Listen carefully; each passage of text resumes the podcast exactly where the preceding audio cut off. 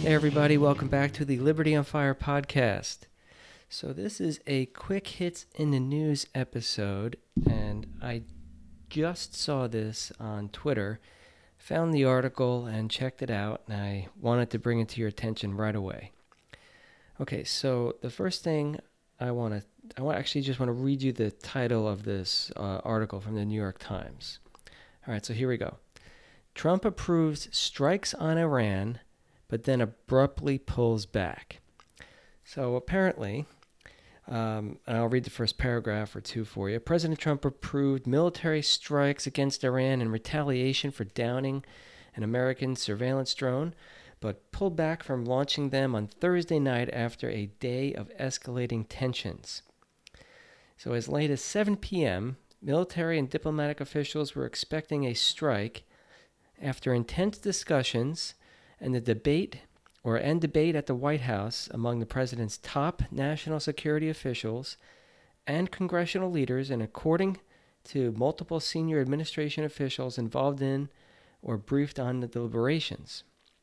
Officials said that the president had initially approved the attacks on a handful of Iranian targets, and yada yada yada. The operation was underway, and then called off. Okay, so that that's the uh, gist of the article, and you can read the whole thing, and it's linked at the uh, in the show notes page of of this podcast. And I just want to commend uh, Mr. President Donald Trump for doing a great service to keep us out of another war in the Middle East. I'm hoping it stays this way.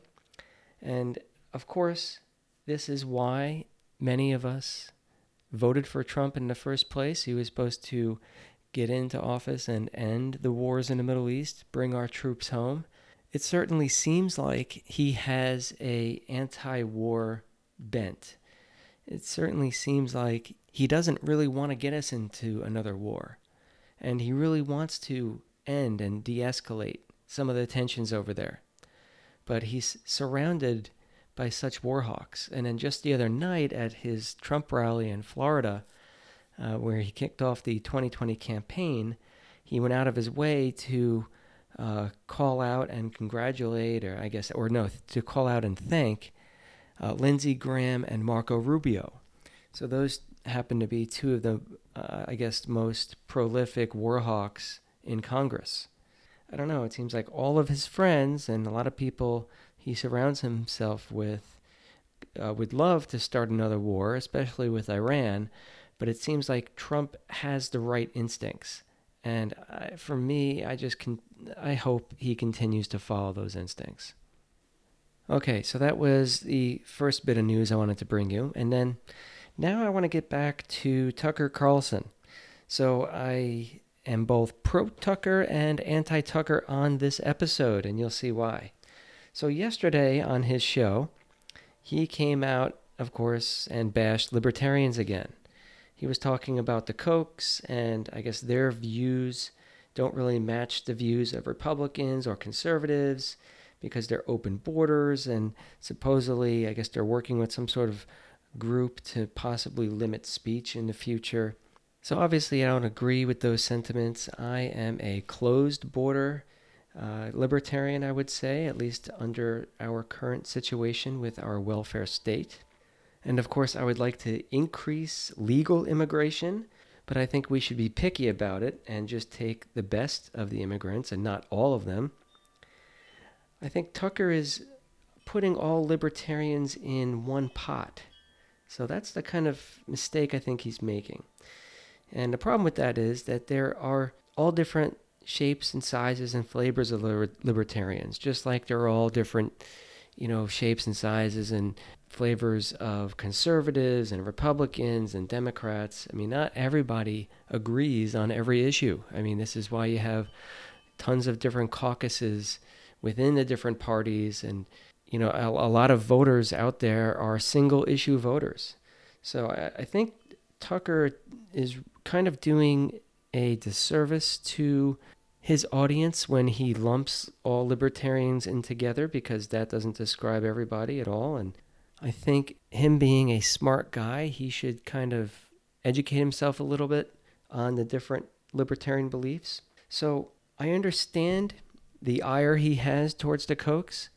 I think the Kochs happen to be what I would call a left libertarian who tend to be more statist on some things, and uh, certainly they are kind of more open borders type people, but that's not me. And a lot of libertarians I know and talk to or uh, listen to, uh, they're not open borders type either. So, anyway, just wanted to get that point across.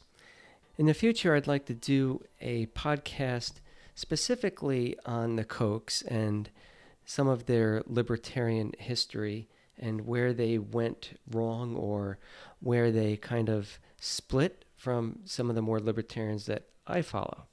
Anyway, that's a future podcast. Okay, so so the reason this episode is kinda contra Carlson, but not really, is because, oh my God, again. So tonight on his show, he came out in the Tucker that I love and was completely anti war for, I don't know, it was like a 10 minute segment or so. Once again, Tucker is awesome on foreign policy.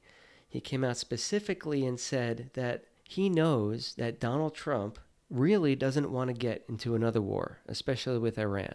Apparently, they have spoken offline or in an interview, and the president told him this. And to wit, the earlier part of our podcast showing Trump pulling out of bombing Iran just reinforces that whole point. The other good things Tucker said on his show tonight were along the lines of uh, him not understanding why we are provoking Iran and trying to start a conflict and you know what do we hope to gain by being there i mean these were all really good questions to ask and these are all good questions that you should want to answer you should want your politicians that you sent to Washington to answer before they start another war. Anyway, so this was just a quick episode with those updates, and I hope you check out the article and video I put on in the show notes page. Thank you very much.